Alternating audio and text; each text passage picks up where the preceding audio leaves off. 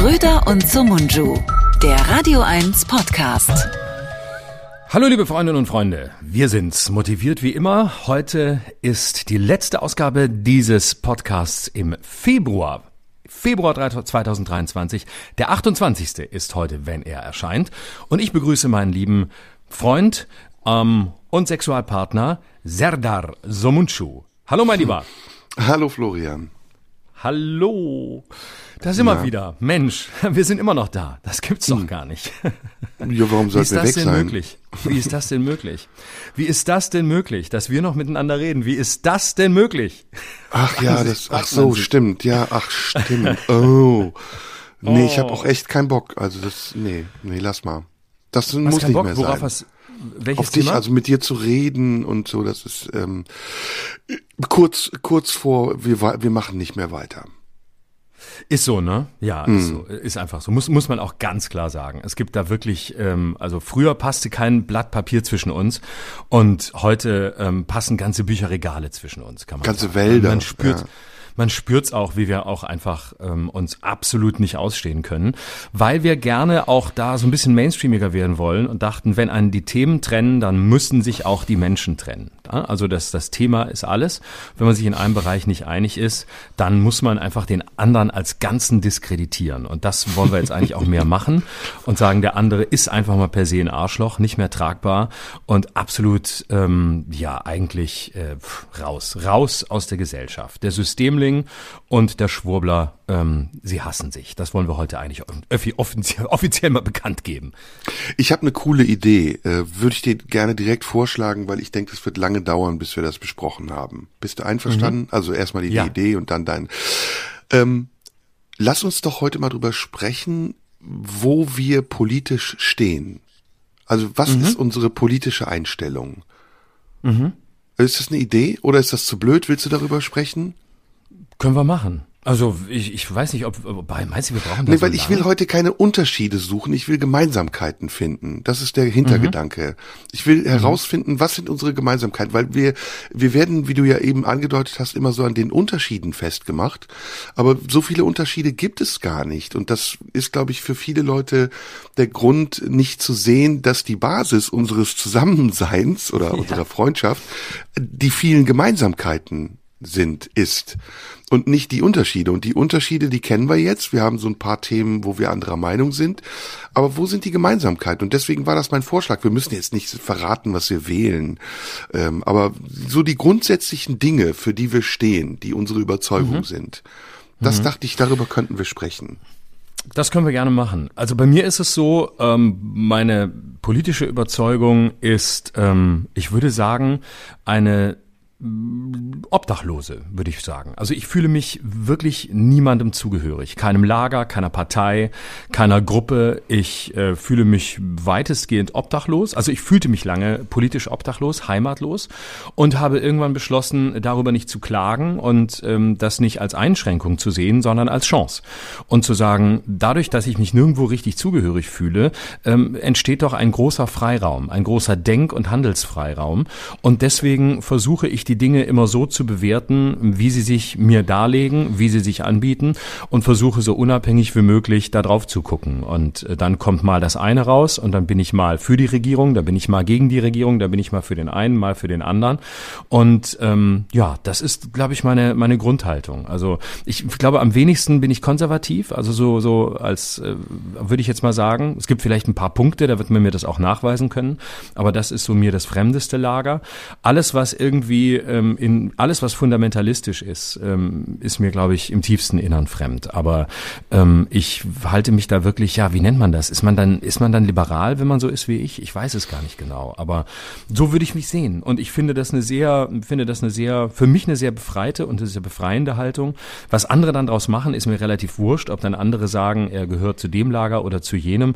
Da wird man reingesteckt. Es genü gibt genügend Schubladen und ähm, man kann sich entweder selber in eine stecken und wer sich selbst in eine Ebene steckt, wird vorhersehbar, wird langweilig, weil man dann immer schon weiß, er urteilt aus einer bestimmten Perspektive oder aus einer bestimmten Richtung. Darauf habe ich keine Lust und deswegen sage ich, hey Leute, es sind alle Schubladen offen. Steckt mich rein, worein ihr mich stecken wollt und am nächsten Tag werde ich euch doch wieder überraschen. Und wenn ich mir angucke, dass ich in der einen Woche ein Rassist bin und in der nächsten Woche ein Woker Linker, dann sage ich, okay, es läuft nicht alles schief. Das ist ja, ja erstmal super. Also ich finde das gut, kann ich fast unterschreiben. Ich habe mehrere Fragen. Also die eine Frage ist, warum meinst du, ist das heute so? Also warum gibt's oder gab es das immer schon, dieses Bedürfnis, jemanden einzuordnen? Ja. Und ordnest du auch ein? Also ob, bist du jemand, der genauso mit anderen umgeht, wie du möchtest, dass man mit dir umgeht? Mm, das kommt äh, drauf an. Also ich äh, hoffe, dass ich das tue, aber ähm, sicherlich gibt es auch Momente, wo ich ähm, ein Urteil spreche. Und es sollen ja auch andere über mich ein Urteil sprechen. Das ist ja völlig okay. Also ähm, ich in dem Moment, in dem man einen Gedanken in der Öffentlichkeit äußert, gehört er einem nicht mehr selbst. In dem Moment gehört er dem Raum der Öffentlichkeit. Und dann darf die Öffentlichkeit damit machen, was sie will. Und dann darf sie, deswegen meine ich, deswegen meine ich das mit den Schubladen auch gar nicht böse.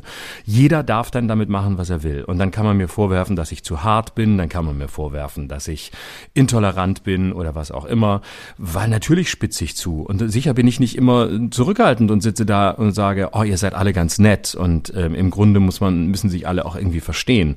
Das ist eine Ebene, aber natürlich gibt es auch eine sehr zuspitzende Ebene und dann darf man mich da entsprechend auch äh, für kritisieren und dann darf man mir genauso gegenübertreten. Das nehme ich total sportlich und das ist völlig okay.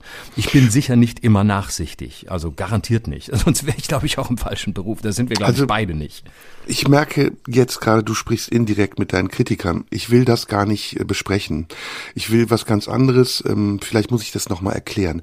Ich will unabhängig von dem, wie wir wahrgenommen werden und wie man uns einordnet, mit dir darüber sprechen, wie wir selbst uns einordnen. Mhm.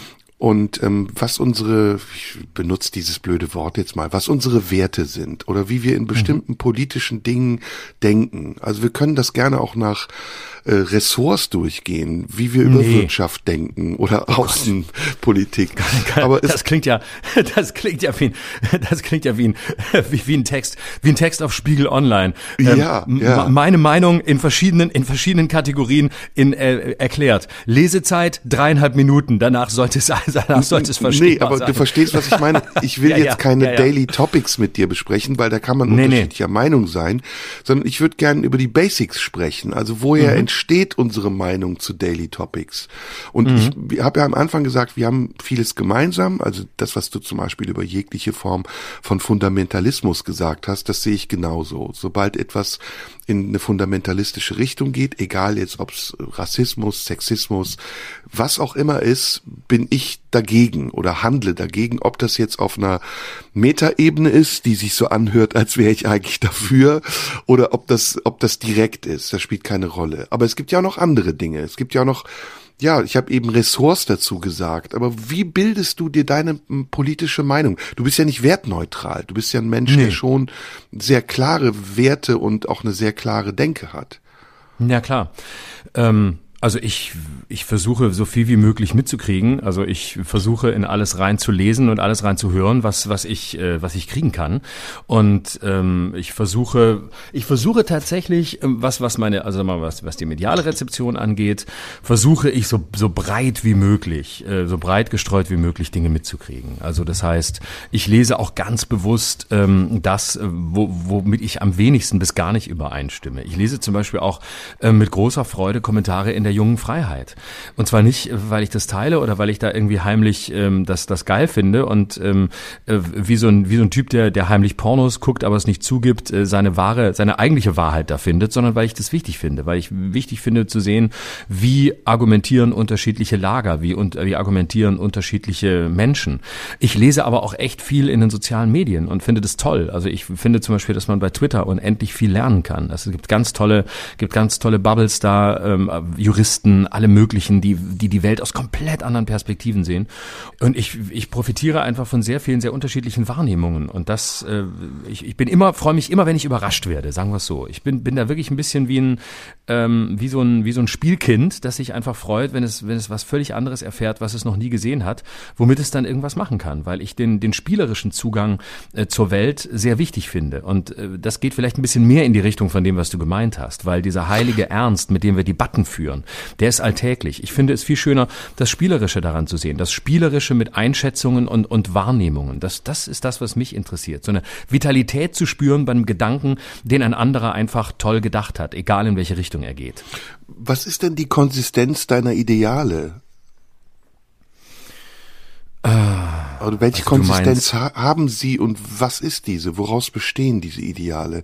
Wir haben ja alle Ideale, ne? geprägt durch ja. unsere Erfahrungen, die wir machen oder durch irgendwas anderes. Unser Denken bildet sich ja, das ist ja nicht da. Und woher kommt ja. das? Also woher hat sich dein Bilden, äh, dein Denken gebildet? Dein politisches Denken, nicht dein persönliches was ja mm. verbunden ist. Was ja im ineinander übergeht, genau. Mm. Also ich würde, äh, ich würde sagen, mein, mein Denken hat sich vor allem dadurch ähm, manifestiert, dass ähm, zum einen ich ähm, immer den Eindruck hatte, ähm, ja, kämpfen zu müssen gegen ähm, zum einen gegen Autoritäten, das war, glaube ich, am Anfang so. Ähm, das liegt sicher auch an meiner Herkunft als ähm, Kleinstadtkind von der allein allein äh, allein großgezogen äh, von der Mutter. Da hat man immer irgendwie das Bedürfnis, ähm, äh, ja, gegen einen Mangel anzuarbeiten und weil einfach vieles nicht da war, was bei anderen scheinbar da war. Natürlich war auch vieles nicht da, was bei anderen sehr schwierig war, nämlich äh, ja, was weiß ich, ein Glaube Glauben an Autorität, weil es vielleicht ähm, eine sehr funktionale oder auch dysfunktionale Familie gab, wo man eher so dachte, ich suche das. Ich habe das immer nicht gesucht, ich war immer eher äh, autoritätskritisch. Das hat sich aber später verlagert und ich habe später gemerkt, dass mein eigentlicher Kampf ähm, auch meines Denkens und meiner Arbeit eigentlich den Dogmen gilt. Ich äh, alle, ich bekämpfe ah. alles, was dogmatisch ist. Alles. Mhm. Das, das ist nicht das Einzige. Und deswegen denken die Leute dann immer, ja, ähm, man weiß ja gar nicht, wo der steht und was der, äh, nee, das ist auch gut, dass die Leute das nicht wissen, weil ich bin gegen alles, was dogmatisch ist. Ich bin gegen Instrumentalisierung aus allen Richtungen, egal wer was tut. Da gibt es für mich kein Gut und kein Böse. Ähm, da gibt es auch für mich überhaupt nichts, was, ähm, was mich da aufhält oder wo ich äh, eine irgendwie Credits gebe. Ja, ähm, da ist ja jemand, der eigentlich sehr gut war oder der dies und jenes getan hat. Das kann man mal mit, mit erwähnen. Aber ich lehne alles ab, was in irgendeiner Form kategoriell denkt oder versucht, irgendeine Form von Religion, Ersatzreligion, bedingungslosem Glauben, Überzeugung oder was auch immer ähm, zu äh, ja zu zu manifestieren. Das ist eigentlich das, das was ich das das das oberste für das oberste Ziel meines meines Denkens und hoffentlich auch Handelns halte. Da habe ich da habe ich viele Fragen zu, aber bevor ich die Fragen stelle und bitte reagier nicht drauf, weil du weißt, das ist verfänglich. Ähm, kommt noch Kabarett? Okay. ähm, äh, ich ähm, ich glaube, ja, heute ja. Bist du Fall. bist du ein Berufsoppositioneller oder ähm, triggert dich? Ähm, also ich muss es noch mal wiederholen. Ich bitte dich darum, äh, nicht weil ich irgendwie dich bevormunden möchte. Du kannst tun, was du willst, aber mhm. lass uns nicht indirekt mit unseren Kritikern sprechen und äh, vermute nee, nee. nicht, dass ich dich irgendwie aufs Glatteis führen will. Mich interessiert das wirklich und ich habe mir wirklich mhm. Gedanken gemacht und mich gefragt, wo stehen wir beide eigentlich oder wissen wir überhaupt, wo wir stehen? Haben wir uns jemals mhm. darüber unterhalten, was wir wählen und warum wir etwas wählen. Wir reden so immer mhm. drumrum, aber wirklich darüber unterhalten haben wir uns noch nicht und vielleicht ist das blöd, das jetzt öffentlich zu machen. Aber was du gerade gesagt hast, hat bei mir viele Fragen aufgeworfen. Also zunächst mal, mhm. ich gehe mal mal Schritt für Schritt vor. Es klingt ja so ein bisschen mit den Autoritäten und den Dogmen so, als würde das einen Reflex bei dir auslösen, in eine Opposition zu gehen, wenn du merkst, dass irgendetwas versucht, dich in eine Meinung zu zwingen. Deswegen habe ich gesagt, Berufsoppositioneller. Denkst du dann noch über diesen Reflex nach oder ergibst du dich diesem Reflex oder merkst du erst später, dass der Reflex dich überkommen hat? Wenn er überhaupt da ist. Ähm, Also, ich bin kein Berufsoppositioneller, das wäre was anderes. Ein Berufsoppositioneller ist einer, der prinzipiell dagegen ist und der immer das tut, wovon er glaubt, dass es jetzt ähm, opportun ist, nicht opportun zu sein. Also gegen, äh, gegen die Macht, gegen irgendwas, gegen, äh, keine Ahnung, gegen den Mainstream oder was auch immer, gegen das, ähm, was er früher für richtig gehalten hat. Das bin, das bin ich ehrlich gesagt nicht. Ich glaube, ich bin ein Suchender und ich bin äh, bei allen Themen ein, ein Suchender und ähm, ähm, in allen Welten. Und das finde ich ganz, ganz produktiv. Also ne, man, man kann ja den Begriff des Suchens sehr negativ besetzen. Ja, das ist so ein ewig Suchender, der kam nie ans Ziel. Oder man, man kann es sehr produktiv fassen, nämlich ähm, man ist mit sich selbst auf der Suche und versucht immer wieder neu der Welt zu, zu begegnen. Und dann gibt es ähm, Momente, wo ich auch bei Dingen wirklich gleichgültig bin oder mir eine, eine Meinung bilde und auch eine habe, aber ähm, es ist mir nicht wichtig oder ich äh, finde es eher spannend spannend, da drauf zu gucken, aber es, äh, es, es lässt mich emotional relativ kalt. Und dann gibt es Dinge, wo ich ähm, durchaus das Gefühl habe, dass es gut ist, sich da klar, sich da klar zu positionieren. Und dann tue ich das und dann nehme ich auch einen Standpunkt ein. Und ich glaube nicht, dass der reflexhaft ist. Ich glaube, dass ich dann schon überlege, auch in der Zuspitzung, in der Übertreibung, was ich tue und das dann auch bewusst tue, weil ich genau das für den Prozess halte. Es geht nicht darum, immer den gleichen Standpunkt zu haben oder immer das Gleiche zu denken oder immer das Gleiche zu sagen. Es geht darum, einen Standpunkt in einem gewissen Moment einzunehmen, um ihn später später möglicherweise hoffentlich zu falsifizieren und festzustellen, dass man sich getäuscht hat und dass man den nächsten Schritt geht und anders denkt, neu denkt. Es geht ja nur darum, selbst nicht dogmatisch zu werden, sondern ähm, selber in der ähm, in einer möglichst beweglichen Position zu bleiben. Aber die Beweglichkeit impliziert vielleicht auch eine momentane Unbeweglichkeit, indem man einen Standpunkt einnimmt, indem man sich festlegt und sagt, das ist zu diesem Thema gerade meine vielleicht sehr feste oder weniger feste Position. Und ähm, da, später kann sie gerne wieder wieder fluide werden. Aber es geht nicht immer nur zu sagen, na ja, ähm, ich sehe es ein bisschen so oder so ähm, und hier ein bisschen, aber ähm, ich nehme keinen Standpunkt ein, weil äh, ich möchte mich später nicht korrigieren oder ich möchte es später nicht anders sehen, sondern das Interessante ist ja gerade Standpunkte einzunehmen und sie später zu korrigieren, wenn es an der Zeit sein sollte. Wenn du ähm, dich selber als Musikstil bezeichnen müsstest, was wärst du denn dann für ein Musikstil? Free Jazz? Ah. Ja, ja, ich habe auch gerade an Jazz gedacht. Ja, ich glaube schon. Ja, Free Jazz ist gut. Jazz ist gut. Das, das ist, glaube ich, eine. Ähm, das, das, also du experimentierst auch. Du bist jemand, der experimentiert. Absolut. Mhm. Ja, Leben ist das, Leben ist das äh, Experiment des Erkennenden, wie Nietzsche sagte. Und genau das ist es für mich. Und ähm, es ist ein Experimentieren. Es ist ein, es ist ein Ausprobieren von Haltungen. Es ist ein, es ist häufig ganz spielerisch. Es ist ganz spielerisch auch auszuprobieren, ähm, wo denke ich hin, wo komme ich hin, wo komme ich in einem bestimmten Raum hin ähm, und äh, mit welchem, äh, mit welchem Experiment, mit welchem Spiel komme ich an welches Ziel? Was passiert dann? Und ähm, früher war ich da, war ich nicht so spielerisch spielerisch. Früher war ich da viel, war ich da viel ängstlicher und viel härter und viel und habe immer alles auch zu 1000 Prozent so gedacht, aber wollte mich gleichzeitig auch nicht wirklich festlegen, um um nicht angreifbar zu sein. Und ähm, das ist heute nicht mehr so. Heute bin ich da viel gelassener und ähm, sehe da ganz oft einen sehr spielerischen Impuls, der ähm, überhaupt nicht ähm, überhaupt nicht damit äh, glaubt, für die Ewigkeit äh, bestehen zu wollen. Für fürs Jetzt, ja, aber nicht für die Ewigkeit. Letzte Frage. Ähm, haben wir eine Verpflichtung zur Eindeutigkeit und was passiert, wenn wir dieser Verantwortung nicht äh, gerecht werden?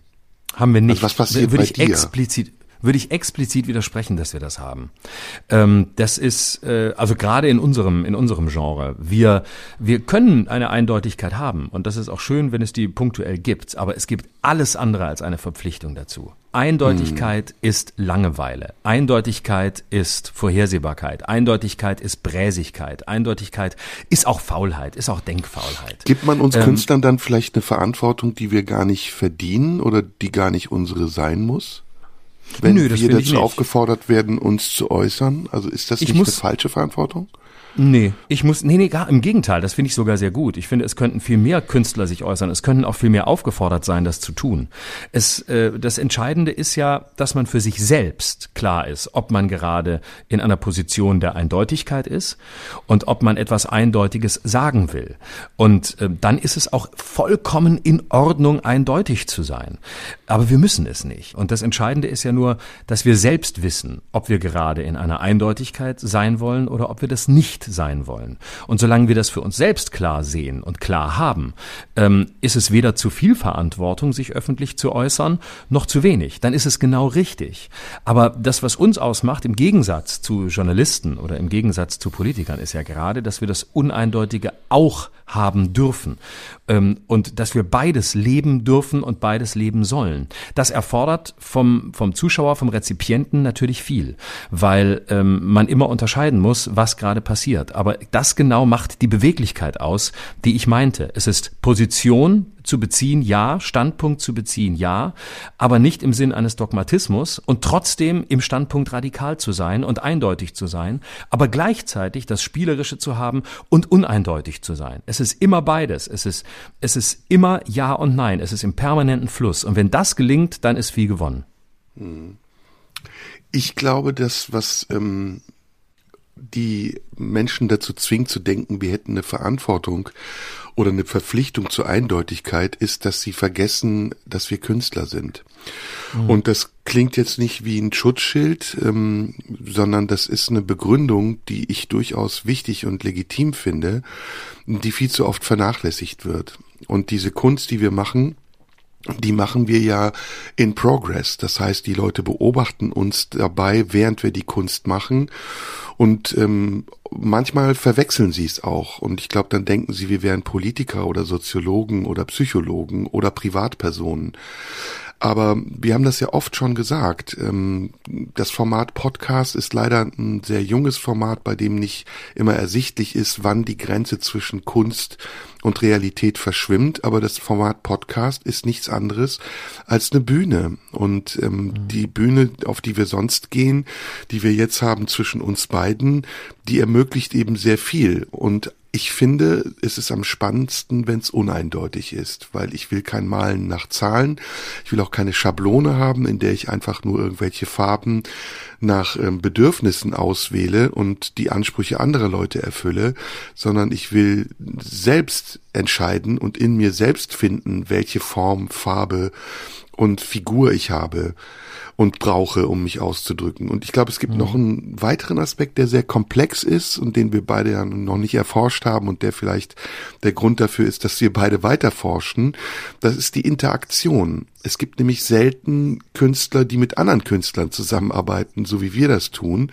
Das schon in Bands natürlich, in großen Orchestern auch, aber dann ist es kein Work in Progress. Deswegen kam ich eben auf Free Jazz. Das ist eine der wenigen Formen, die ich kenne, bei denen Musiker, ohne dass sie wissen, was passiert, zusammen improvisieren und etwas Gemeinsames schaffen. Aber bei einem bildenden Künstler zum Beispiel gibt's das nicht. Es stehen nicht zwei Leute vor einer Leinwand und malen parallel. Ich glaube, das mhm. würde auch gar nicht gehen, weil die bildende Kunst viel mehr Intuition erfordert als das jetzt bei Musik in großen Teilen der Fall ist, bei nicht mhm. improvisierter Musik. Was mhm. ich damit sagen will, ist, ich finde, das ist eine sehr wichtige Diskussion, eine innere Diskussion, die wir führen müssen. Deswegen habe ich ja auch danach gefragt, welche Einstellung haben wir eigentlich? Also von welcher Grundlage gehen wir eigentlich aus, wenn wir uns miteinander unterhalten? Wir beide ahnen das. Deswegen habe ich eben gesagt, ähm, glaube ich, sind die Gemeinsamkeiten viel, viel größer als die Dinge, die uns trennen aber wir definieren es nicht, was ich auch wiederum gut finde. Ich finde, also man muss das jetzt nicht, wie du eben ja auch so ein bisschen abgeschreckt gesagt hast, zu einer Kolumne verfassen und sagen, das ist jetzt unser Manifest, mhm. um dieses Wort mal mit einzubringen. Sondern das kann formlos bleiben. Aber wir können ja daran forschen. Das ist doch, macht doch Spaß. Ja, unbedingt. Und es ist ja immer die Frage, ähm, was ist der eigene Weltzugang, mit dem man auf die Welt zugeht oder in die Welt hineingeht? Und ich war zum Beispiel nie jemand, der so ähm, sich wohlgefühlt hat, ähm, den Wirtschaftsteil oder den Politikteil der Zeitung zu lesen und äh, dann mit ganz vielen Zahlen äh, bewaffnet in Diskussionen zu gehen. Und zwar nicht nur in öffentliche, sondern auch in private. Und ähm, so zu wissen, wer hat wann, wo, äh, welche, welche Zahl erfunden, nicht erfunden. Also so dieses ganze, dieses ganze sagen wir mal, investigative Geschäft, was ich sehr respektiere und was ich toll finde oder was, ähm, keine Ahnung, in unserem Genre Volker Pispers immer gemacht hat. Der war ja da großartig drin. Der kannte ja wirklich dann die Zahlen auswendig und konnte da, konnte da tagelang vortragen, ähm, was da, wo, welches Geld, äh, wann, wie, äh, wo verschwunden ist, zwischen welchen Institutionen. Und ich habe das immer mit großer Freude gesehen und aber immer gedacht, ich bin das nicht. Ich, ich komme aus einer anderen Richtung. Ich komme nicht aus der realpolitischen. Ich kann die bedienen und ich kann mir das drauf schaffen. Und manchmal muss man das auch. Aber ich komme komme eigentlich, ähm, ich komme eigentlich aus einer Richtung, die, die versucht, ähm, die Welt, ja, wie soll man sagen, eher, ist immer so ein großes Wort, aber eher philosophisch zu fassen. Also mich hat immer mehr interessiert, ähm, zu versuchen, den, die eigene Zeit zu verstehen, in, in größeren Zusammenhängen zu verstehen und ähm, in, in, vor einem anderen, vor einem anderen Horizont zu urteilen, assoziativer, assoziativer zu urteilen, ähm, sowohl ähm, mir psychologische Prämissen äh, zu gönnen, zu eigen zu machen, als auch soziologische, philosophische, natürlich auch politische. Und ähm, das ist eine, das ist eine wilde, wilde Mixtur geworden aus äh, Versuchen, die eigene Zeit irgendwie in Worte zu fassen und ähm, möglichst eben auch sich äh, den üblichen Schützengräben zu entziehen. Das gelingt nicht immer und manchmal muss man auch Teil einer Debatte sein und darf sich auch wirklich äh, in den, ja, ich sag mal, in den Schützengraben werfen. Auch das ist okay.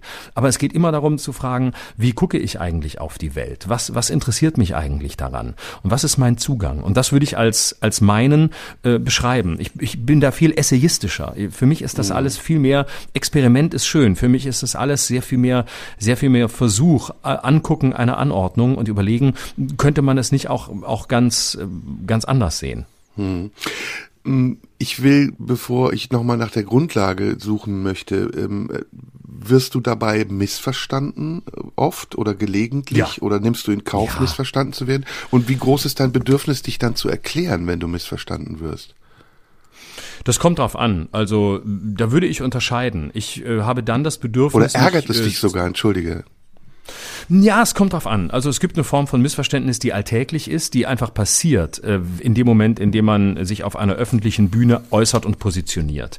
Dann gibt es immer Versuche, einen einzuordnen, gibt es Missverständnisse, dann gibt es Leute, die, äh, wo man das Gefühl hat, die haben nichts von dem verstanden, was man sagt. Da muss ich nichts dazu sagen, das nehme ich hin. Das interessiert mich aber auch nicht. Ich nehme das zur Kenntnis. Das sind Einengungen und bewusste Missverständnisse dessen, was ich sage und denke. Und ähm, da gibt es Leute, die haben ein Interesse dran, das auch so misszuverstehen und das dürfen sie auch. Das, das sollen sie auch. Das man kann ja auch eine Situation missverstehen. Ne? Also man kann genau. ja auch eine Situation, ein Theater mit einem Restaurant verwechseln oder mit genau. einem öffentlichen Klo. Genau, und dann gibt Situationen, wo man äh, sagt, so, an dieser Stelle ähm, habe ich ähm, etwas gemacht, wo ich selber sage, ah nee, also ähm, das war das war nicht gut von mir. Das das das nervt mich. Da, da nerve ich mich selbst. Da ärgere ich mich über mich, weil ich in einer Art und Weise gehandelt habe, wie ich es mir nicht angemessen fand. Aber bist du dann nicht abhängig? Bist du dann nicht abhängig Nö. von der Rezeption, weil du musst doch eigentlich anstreben, autonom zu sein. Natürlich, das bin ich ja auch. Aber ein Teil der Autonomie besteht auch darin, sich selbst korrigieren zu können. Auch das ist autonom. Und es ist auch autonom, das, was einem zugetragen wird, das, was man wahrnimmt, ähm, für sich zu bewerten und zu sagen, vielleicht haben ja auch andere Recht mit dem, was sie sagen. Ja, nur, nur warum korrigierst du dich, ist die Frage. Korrigierst du dich wegen der Reaktion oder korrigierst du dich, weil du in inneren, eine innere Erkenntnis hast? Ganz ehrlich. Ähm, beides. Also es gibt die Situation, wo es von außen kommt, wo ich einfach sage, ja, da habe ich krass, ich glaube, da haben, da hat jemand was Richtiges gesehen. Das muss ich, das muss ich gerade mhm, ziehen. Mm. Das möchte ich so nicht stehen lassen. Und es gibt ja von außen auch sehr viel Produktives, äh, womit man viel arbeiten kann und wovon man viel lernen kann. Und äh, dann gibt es schon die Momente, wo ich denke, nö, jetzt gehört es auch dazu, das äh, zu sagen, stimmt, war nicht, war nicht gut, weil, weil der Punkt ist immer ein innerer Prozess und deswegen glaube ich, hängt beides zusammen zusammen. Es ist dann auch ein innerer Prozess, wenn von außen ausgelöst wird, ähm, dass man in ein Nachdenken kommt und merkt, scheiße, ich finde mich einfach darin nicht gut, da haben vielleicht Leute recht, aber die äußere, das, was von außen auf mich einströmt und das, was ich in mir selbst wahrnehme, was mich in mir selbst und an mir selbst stört, geht einher. Und dann reagiert das, man. Und dann finde oder ich, ist das ein das, Angstreflex? Ist das ein Reflex, nein, der aus Angst entsteht? Auf keinen Fall. Nein, dafür Nicht dauert es zu lange, zu bis ich oder Konsequenzen nee, in Kauf nehmen zu müssen. Nee, dafür dauert es zu lange, äh, bis ich reagiere äh, in solchen Situationen. Mm. Ich warte mm. ja dann sehr lange ab, weil ich abwäge und weil ich ein Gefühl kriegen möchte für für die Situation oder für das, was die angemessene Reaktion ist. Mm. Und deswegen nehme ich mir da auch die Zeit. Ein Angstreflex wäre zu sagen, oh Gott, zwei Tage lang sagen mir Leute, Mhm. Genau. Oh Gott, da kommt jetzt so viel Negatives. Scheiße, scheiße, scheiße, jetzt muss ich was tun. Das wäre Angst. Das andere ist, erstmal abwarten und ähm, erstmal vielleicht äh, auch der eigenen Ironie das Wort geben und die sprechen lassen, um dann ähm, umso entschiedener zu sagen, aber da bleibt wirklich, da bleibt eine offene Flanke und ähm, da bin ich hinter mich zurückgetreten oder unter, unter mir selbst, unter meinem eigenen Niveau geblieben. Und dann ähm, empfinde ich es als hochautonom zu sagen, so, Leute, äh, keine Ahnung, doof gewesen, Schritt zu weit und ähm, in dem Moment äh, kann man das auch einfach machen. Und mhm. das kann dann, das ist, ich glaube, es ist dann auch größer, nicht zu beharren darauf, ähm, dass man es richtig gemacht hat, als zu sagen, ja, es war aber, ich war schon, der sollen die mal nicht so. Ne? Ja, aber das, das, muss ja nicht nur sein, es muss ja nicht nur Trotz sein, nicht äh, zurückzurudern, sondern es kann ja auch Überzeugung sein, dass man sagt, unbedingt war nicht falsch. Ne? Genau, unbedingt. Das mhm. genau so so geht das. Das habe ich in ganz vielen Momenten, wo ich das nicht mache. Also wo ich nicht äh, etwas äh, einschränkend sage oder korrigiere. Da habe ich das Gefühl, das war richtig. Und das, ich, ich könnte jeden Tag äh, irgendwas finden, wo ich dann denke, ja, da hat auch jemand recht, der es kritisiert oder da hat jemand anderes recht. Und trotzdem reagiere ich nicht, weil ich zu meinem Standpunkt stehen kann.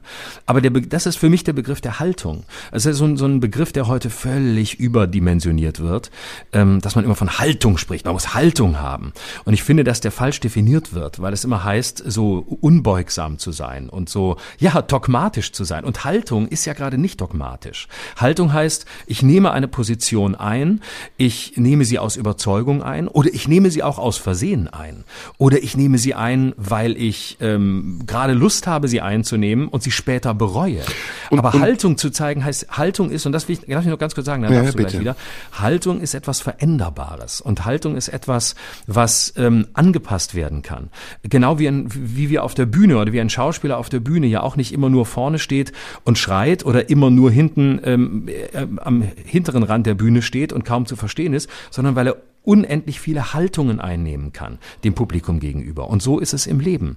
Und Haltung einnehmen heißt beweglich bleiben und beweglich bleiben sich selbst gegenüber und anderen gegenüber und einzuschätzen, so, warum sage ich etwas und warum halte ich es jetzt für gegeben, das zu sagen. Und wie hoch ist der Anteil des echten Florian in dem, was ich in der Öffentlichkeit sehe und höre? Im Schnitt? Oh, ich kann das nicht prozentual sagen. Also ich, meine, ich gebe mal ein anderes Beispiel. Wir beide kennen doch diesen Reflex zu denken, leck mich doch am Arsch. also, dann leck mich doch am Arsch. Ja. Ist, äh, muss man das, wie filtert man das und muss man das überhaupt filtern? Ist das nicht auch Teil unserer ja, Kunst, dieses sehr unmittelbare, wütende, beleidigte, gekränkte, aggressive Gefühl auch rauszulassen? Oder müssen wir gefällig sein?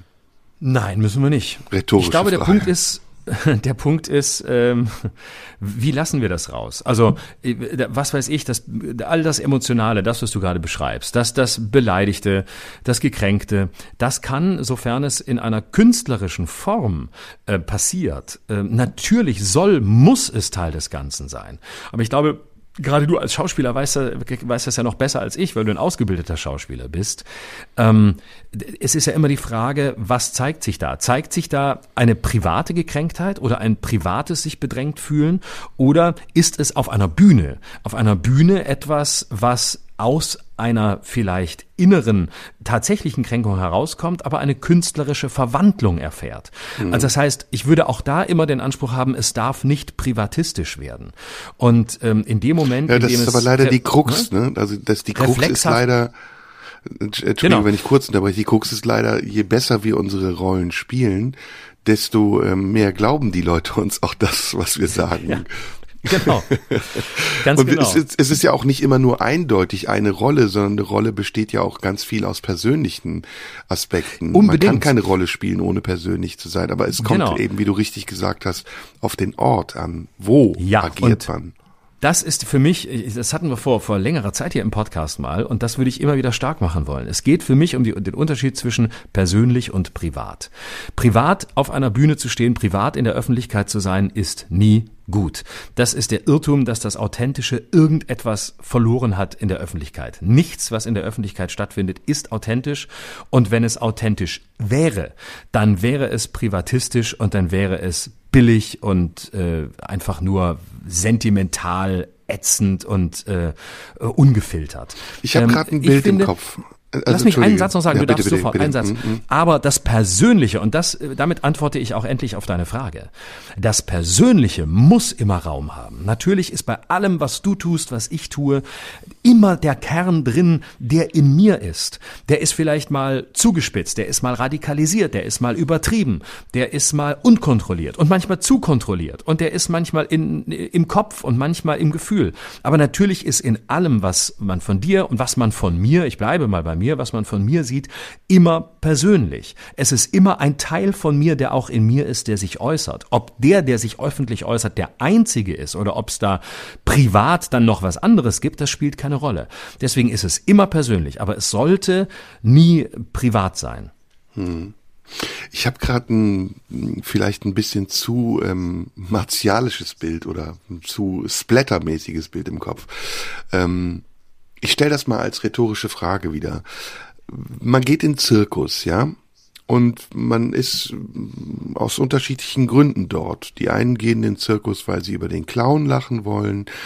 Die anderen gehen in den Zirkus, weil sie gern die Pferde im Kreis laufen sehen wollen. Und manche gehen, um den Messerwerfer zu sehen. Und man weiß ja, es gibt Nummern und diese Nummern, die sind unterschiedlich und manche von den Nummern gefallen einem, andere gefallen einem nicht. Wenn jetzt ähm, die Messerwerfernummer dran ist und eine Person undefinierten Geschlechts sagt, ich warte aber jetzt echt schon ziemlich lange auf die Pferde und geht in die Arena und sagt, kommen eigentlich noch Pferde, während der Messerwerfer ansetzt, ein Messer zu werfen und kurz irritiert ist und sich zu dieser Person dreht und das Messer dieser Person in den Kopf wirft. kann man sich dann wundern, das Publikum sowohl als auch die Person, die das gemacht hat, dass sie am Ende ein Messer im Kopf hat? Oder hätte man lieber warten sollen, ob noch Pferde kommen? Und ist, äh, wo wir jetzt bei der Zweideutigkeit sind, ist es dann fair, einen Bericht darüber zu schreiben, dass ein Messerwerfer mutwillig eine Person umgebracht hat, bloß weil sie nach Pferden gefragt hat? okay, gib keine Antwort, dein Lachen ist die Antwort.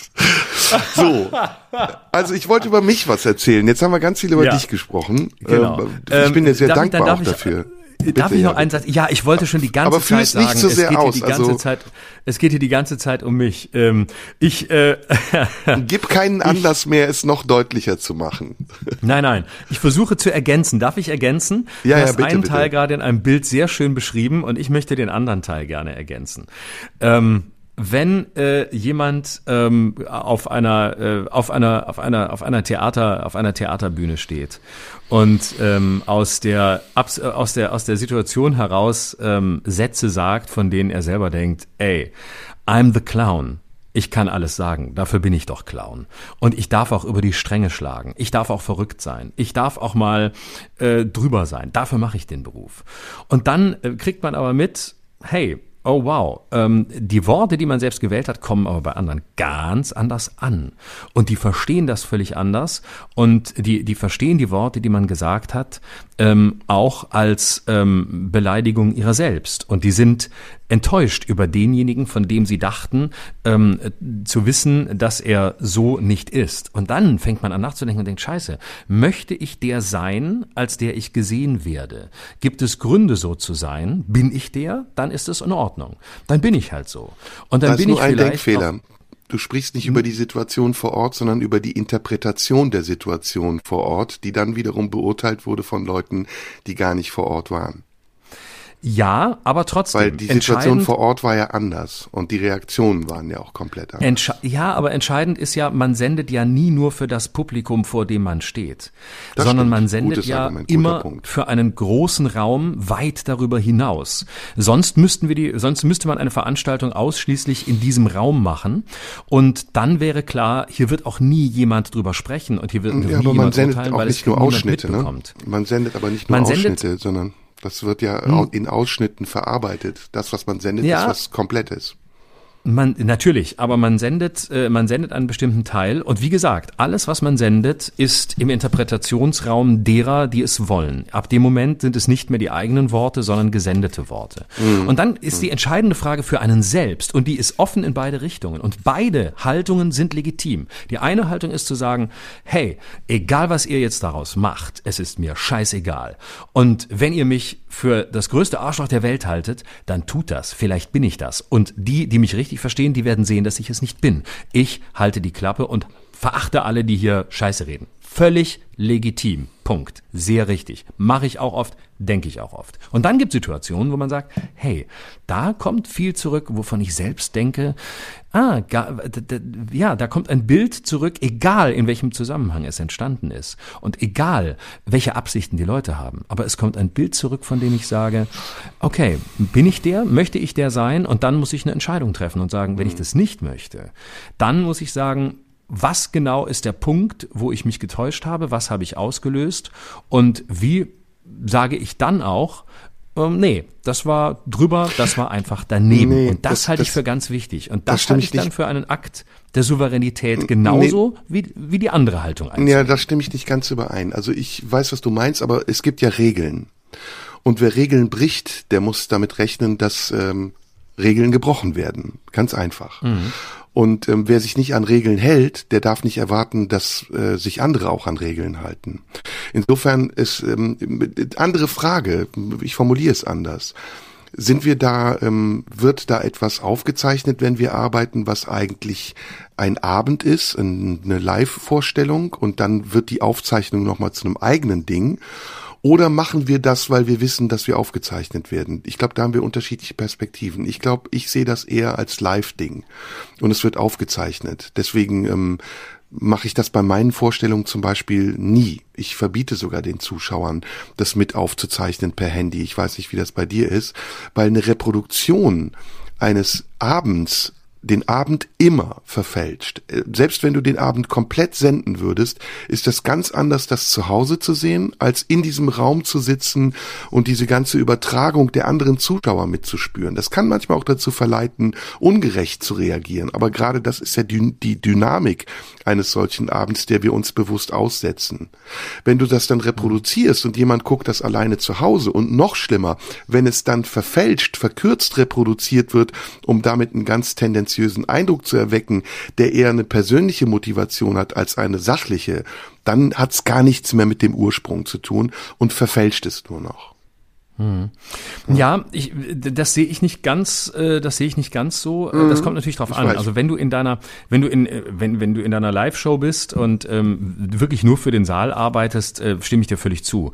Wenn du aber über den Saal hinaus arbeitest, weil du weißt, dass es aufgezeichnet wird, so wie wir das jetzt hier auch tun und nur dort sitzt Publikum, ähm, dann ist das, dann ist das was anderes. Und ich bin tatsächlich, ähm, der Unterschied, glaube ich, zwischen uns ist, für mich ist, ähm, ob es tendenziös ist oder nicht, ist, ist mir völlig, äh, ist mir völlig egal, ob da Leute jetzt jetzt gegen mich sind oder ob die mich hassen oder sowieso schon immer nicht mochten und jetzt die Situation nutzen oder ob das Leute sind, ähm, die äh, wirklich in einem bestimmten Moment enttäuscht sind, das ist mir relativ, das ist mir relativ egal. Das interessiert mich auch nicht. Ich mich interessiert, ähm, was sind die Worte, die mir gegenüber benutzt werden und was lösen sie aus.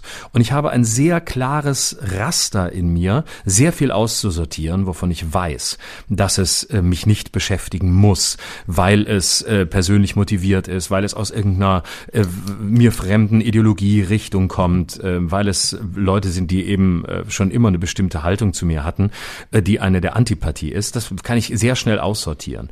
Es ist wie Kritik, die einem egal ist und Kritik, die trifft. Das kennen wir alle. Ne? Es gibt Leute, die kritisieren einen, nicht nur in der Öffentlichkeit. Ich glaube, das ist für jeden so. Man wird kritisiert für etwas und dann gibt es Leute, da merkt man, das trifft nicht, das ist egal. Die können sagen, was sie wollen. Und dann gibt es Leute, wo du sagst, oh wow, der trifft einen Punkt in mir, der, der, der löst in mir etwas aus. Also die gute Kritik ist ja immer die, die die eigene Selbstkritik auslöst oder die Frage auslöst, wie es mit der eigenen Selbstkritik steht. Und die treffende Kritik, ähm, die darf man bei sehr genauer Aussortierung und bei sehr genauem Hinschauen ähm, durchaus ernst nehmen. Man muss nicht, aber man darf. Und dann kann man damit umgehen. Und dann darf man auch äh, ähm, ja in einem in einem sehr ruhigen Akt und einem sehr entschiedenen Akt und überlegten Akt sagen, Leute, ähm, heute anders als damals. Und ähm, das ist für mich, äh, das, das ist, glaube ich, für mich Kann ich die, verstehen. Die, die Wasserscheide sozusagen. Kann ich verstehen, ist, liegt auch daran, dass wir da unterschiedliche Positionen, aber auch unterschiedliche Perspektiven hatten. Und ich finde das auch gar nicht falsch oder ich würde das auch nicht kategorisch ausschließen. Aber in dem Punkt ähm, erleben wir es, glaube ich, auch aufgrund der ähm, unterschiedlichen Sichtweise auf die Situation anders. Also ich, ich Ja. möchte, ne, also du, du hast dich da anders wahrgenommen als ich Absolut. oder ich habe mich anders wahrgenommen. Aber ich würde das gerne mal, darf ich kurz oder wolltest du noch was sagen? Letzter Satz, und das ist, glaube ich, Bitte. der Unterschied. Und das jetzt, jetzt werden wir mal ganz kurz konkret. Das ist der Unterschied. Ähm, es geht ja, wir reden ja gerade äh, die ganze Zeit darüber, ähm, dass ich mich bei Instagram äh, ent, äh, quasi entschuldigt habe ähm, für für die für die C und A Anorak-Situation. So, warum habe ich das getan? Und das habe ich dir ja auch am Telefon vorher gesagt. Der und genau, der Unterschied ist das, was du gemacht hast, nämlich ich zahle 50 Euro dafür, dass sie gehen. Das war ein künstlerischer Akt. Das war ein einwandfreier künstlerischer Akt. Das ist eine Art theatral mit einer Situation umzugehen und das war wasserfest. Alles andere ist Geschmackssache. Ob man sagt, ich finde, der war der war verletzt, der war arrogant, der war herablassend oder der war souverän, ist ist wirklich eine Sache des Geschmacks. Das zählt aber nicht, weil es handwerklich super sauber war. Ähm, das war einfach, äh, das war ein toller theatraler Moment. Alles andere ist Geschmackssache. Aber der andere Typ, der dann sagt, hau ab mit deinem C&A-Anorak und geh saufen in Marzahn, der macht keinen künstlerischen Akt mehr. Der wird persönlich, der wird sogar privat. Und der scheint eine Welthaltung zu zeigen. Nämlich, ähm, ich äh, scheiße auf die Leute und ich scheiße vor allem auf Leute, ähm, die, die nicht äh, meinen Rollkragenpulli und meine Jeans anhaben. Und Nee, da das ist ich in- scheiße. da das ist schief. Und da nehmen. geht's auf eine, ja, darfst du gleich, aber Nee. da geht's auf eine private Ebene, von der ich selber sage, die ist mir unangenehm, die ist mir nicht gemäß. So Ja. möchte, das möchte ich nicht. Und vor allem, und das ist das Entscheidende, hier hat es das Künstlerische, das bei dir noch da war, verlassen. Mhm. Und das war nicht mehr künstlerisch, sondern das war einfach in der Situation viel zu emotional. Das war privat emotional. Da habe ich das gemacht, was ich vorhin so lautstark kritisiert habe, nämlich ich war genervt davon, dass die, dass die Szene so lang ging und dass Mhm. da jetzt die auch noch stehen und warten und es geht nicht weiter. Und dann habe ich diesen Satz gesagt und der war emotional. Und der war nicht, das hat, den hat nicht der Bühnenmensch gesagt, den hat irgendein sehr unangenehmer Teil in mir gesagt, der irgendwie genervt war und äh, das alles doof fand und äh, über, natürlich auch überlastet war, einfach überlastet war, was aber nicht sein darf, weil wenn man auf einer Bühne steht, dann muss man versuchen, souverän zu bleiben. Und wenn man es mal nicht bleibt, dann zieht man das gerade und das habe ich dann auch aus voller Überzeugung getan. Da muss ich dich in Schutz nehmen. Also jetzt reden wir doch drüber, obwohl wir es eigentlich nicht als Ansprache indirekte machen wollten. Ist ja auch Ja, das ist, ist ja auch eine okay. Improvisation. Auch das ist ja eine Improvisation. Das ist Free Jazz. ähm, Ich mach mal als Überschrift Don't stay in the kitchen when you can't stand the heat. Ne? Also gilt für uns, gilt aber auch für diejenigen, die kommen. Und es gibt da klare Regeln und wer sich nicht an diese Regeln hält, der muss damit rechnen, dass auch die sich nicht dran halten, die auch ihre Regeln haben. Es gibt viele Beispiele. Ich habe eben das vom Zirkus genannt. Das war ein, vielleicht ein sehr poetisches Beispiel. Es gibt aber auch andere Beispiele, die sehr konkret sind. Tennisspiele. Es ist mittlerweile üblich, während äh, Tennisspielen, in denen es um viel geht, für die Sportler geht es um Geld, um Ruhm, um Gewinn und Niederlage, äh, zu stören die Spieler einfach beim Aufschlag zu stören, dadurch, dass man dazwischen ruft, dass man hackelt.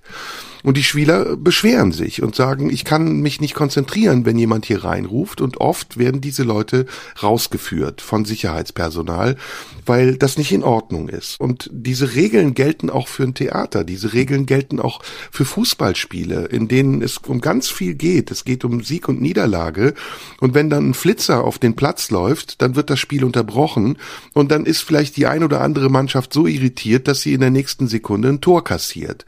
Also die die Diskussion darüber, ob man sich nicht lieber gemeinsam an Regeln halten sollte, um sich nachher nicht darüber zu beschweren, dass Regeln gebrochen wurden oder nicht eingehalten wurden, die wird mir hier viel zu oberflächlich geführt. Und ich möchte noch einen Kontext herstellen. Der gesamte weitere Verlauf, mindestens der ersten Hälfte dieses Abends im Tippi, war gestört, war aus dem Lauf gebracht und war thematisch nicht so, wie er gewesen wäre, wenn diese eine Person sich nicht das Recht genommen hätte, gegen 500 andere Personen, die mit im Saal anwesend waren, ihren eigenen Egoismus zur Schau zu stellen und eine Regel zu brechen.